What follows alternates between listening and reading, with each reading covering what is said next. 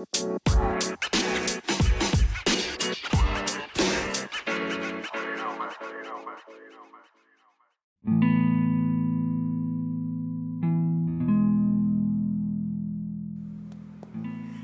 selamat malam. Kembali lagi bersama Ica Lisa di Teman Bercakap. Hai.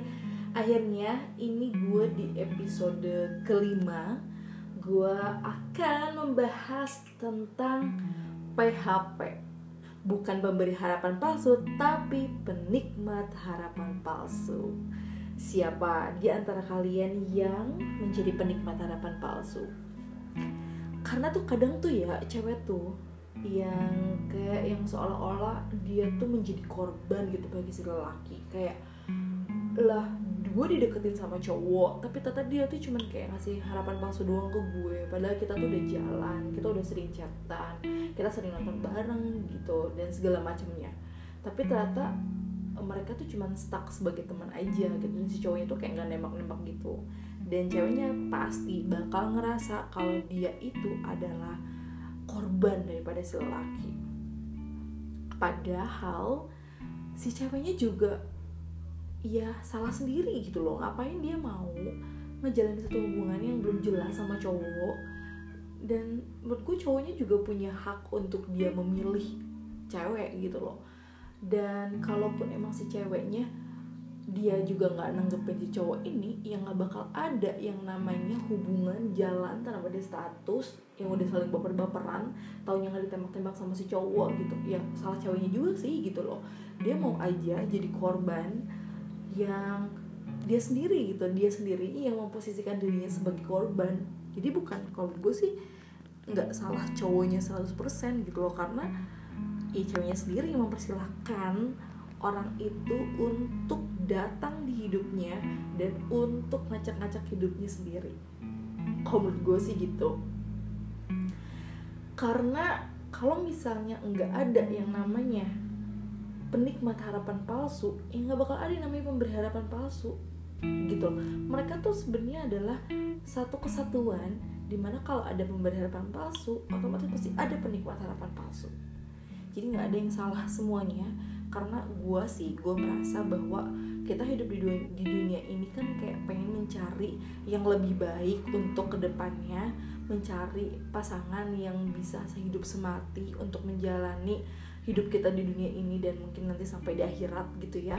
Jadi orang ya wajar untuk memilah-milih gitu loh. Ya asal kita ini sebagai cewek harus bisa ngejaga diri harus bisa mawas diri gitu. Jangan sampai kayak kita tergoda sama omongan-omongan lelaki yang memang mulutnya itu bener-bener kayak gampang merayu gitu. Karena laki-laki itu emang punya uh, apa namanya ya punya suatu kenikmatan atau keberkahan deh sama Tuhan tuh dikasih buat dia tuh kayak bermulut manis gitu loh. Sedangkan cewek itu tuh mereka tuh kelemahannya emang ya gampang dirayu gitu loh. Dari kayak lo cuman kayak dirayu dikit aja tuh gampang tersentuh gitu. Karena cewek tuh lebih sering pakai hati daripada pakai logika. So that's why kita sebagai cewek itu jangan mau pokoknya kalau misalnya ada cowok yang ngedeketin dan cuman kayak FWB-an atau friends with benefit doang tanpa adanya kayak suatu uh, kejelasan lo tuh ke depannya mau kayak gimana. Begindang kalau menurut gue karena gue pun adalah korban. Maksudnya gue pun adalah korban sebagai si pemberi eh, penikmat harapan palsu gitu. Jadi eh sometimes gue juga uh, cewek juga pasti pernah menjadi pemberi harapan palsu dan cowok juga menjadi penikmat harapan palsu. Atau bahkan emang sering keseringan memang si cowoknya pemberi harapan palsu dan ceweknya penikmat harapan palsu. Tapi yang gue bilang tadi nggak ada yang salah dari kedua status itu. Yang penting adalah kalau lo emang siap lo nggak punya status sama orang dan lo ngejalanin hubungan itu sama orang dan yang ngejalin hubungan tanpa adanya status ya dan lu siap gitu akan hal itu ya ya itu depend on yourself gitu itu tergantung diri lo sendiri. Kalau lu siap ya silahkan jalanin tapi kalau misalnya lu nggak siap untuk sakit hati di ke depannya nanti mendingan stop dan gak usah dilanjutin.